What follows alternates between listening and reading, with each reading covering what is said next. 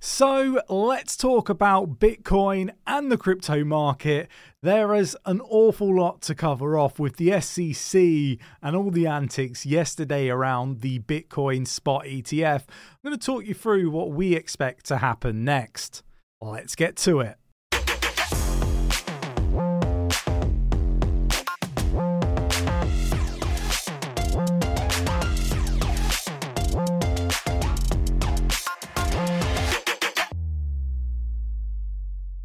So we're going to start here on coin market cap. The total market cap of crypto globally is down 1.12% at the time of recording and stands at 1.7 trillion dollars. We got Bitcoin at 45,285.05 down 3.02% in the past 24 hours.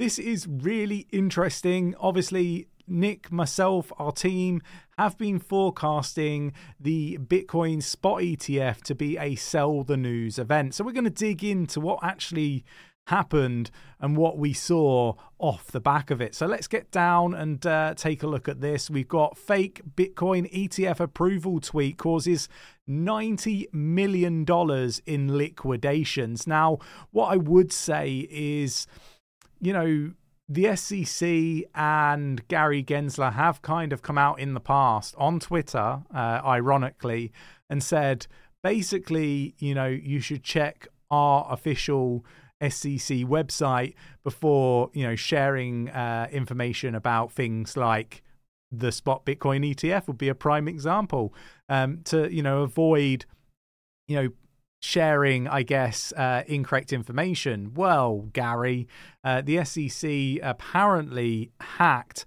and uh, said that everything had been approved.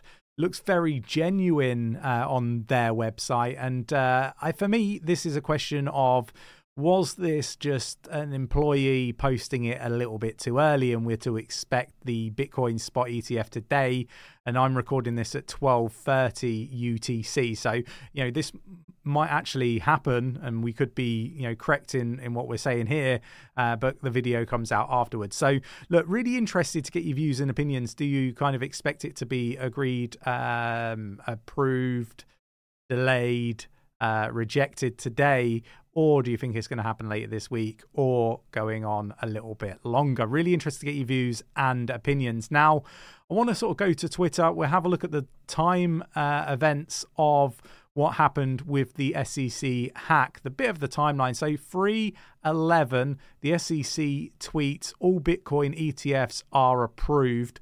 And uh, you've got your um, screen share here, right? It looks pretty pretty official with uh, you know the the post. It's very in line with what they normally do. Uh, so you know, easy to see how you know it fooled a lot of people. Um, we got 326. Gary Gensler says the SEC account was hacked. And then 338, the SEC um, regains control of the account and deletes the original tweet. And then 342, the SEC tweets they were hacked and have not approved ETFs. Something very, very fishy here, right? And um, what I would say, and obviously you got the different tweets and, and stuff here if we uh, have a look. Um, really interesting stuff. And what I would go on to say is like, these are the people that are supposed to be keeping investors safe. They've caused $90 million worth of liquidations. And it's actually really improve, uh, really um, important to understand what's actually happened here. We went up and we come down. And uh, look, this is kind of what this article is saying. You know, the Bitcoin ETF approval rehearsal favored sell the news reaction, according to, to the analyst here. And, you know, this is basically the timeline. And I'm going to share this in our Discord for people to, to read through at their leisure. Um, but this is, again, just really interesting stuff to see how, you know, um, you know, we got a bit of a spike and then a bit of a pullback. So sell the news, and then it's recovered after, you know, it's uh, been made clear that the uh, Twitter account was compromised. So we saw a bit of a sell off, and I think this is basically what we've been kind of trying to explain to people to expect when it comes to to the Bitcoin ETF. Um, and, and yeah, look, I think you know we've indicated. I saw messages from other influencers and other people in the space saying we were crazy. We've always been really, you know, honest and transparent about we thought this would be what plays out, and it's a short term but really bullish for the long term. So, yeah, we'll see what actually happens when everything comes to fruition. The next thing that I want to talk about here is uh, the fact that we got crypto OTC volume increasing. Uh, Wintermute soars 400% in 2023. And this does bring me on to something that, you know, I, have kind of experienced with being debanked by Santander in, here in the UK due to investing in cryptocurrency.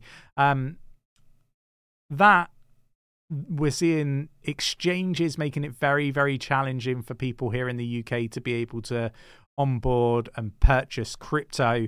and what I mean by this is the banks are saying, you know, you can't transfer to this exchange, that exchange. You're limited to this amount for this exchange per month. and then you've got the exchanges um, losing, you know, access to the on ramps from you know UK uh, customers in pound sterling. So there's an awful lot going on uh, that is not really you know positive for people in the UK. And this is a, country that is you know saying that they want to be the crypto hub of the world.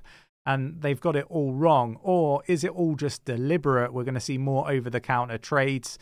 Exchanges are going to become less and less relevant. It's going to be interesting to see how things play out. But, you know, um, retail is really being squeezed out, and uh, you know this is something I think is going to continue in the short term. We've got Apple, India, Blocks, Binance, nine other crypto exchanges weeks um, after the FIU notice. So this is Binance, KuCoin, and eight others uh, have also been removed from the Apple store um, in India. So yeah, look, more and more challenges for retail to get into crypto. Right, it's almost like it's a you know plan across the globe to you know only allow the the wealthiest people to to be wealthy and you know gain wealth and keep people poor. Uh, let me know your thoughts and opinions in the comments below. Nearly 10 hedge funds are set to launch spot crypto ETFs in Hong Kong. Hashkeys says. Again, really, really positive stuff. That again, we're seeing really awesome stuff when it comes to cryptocurrency and the adoption as well.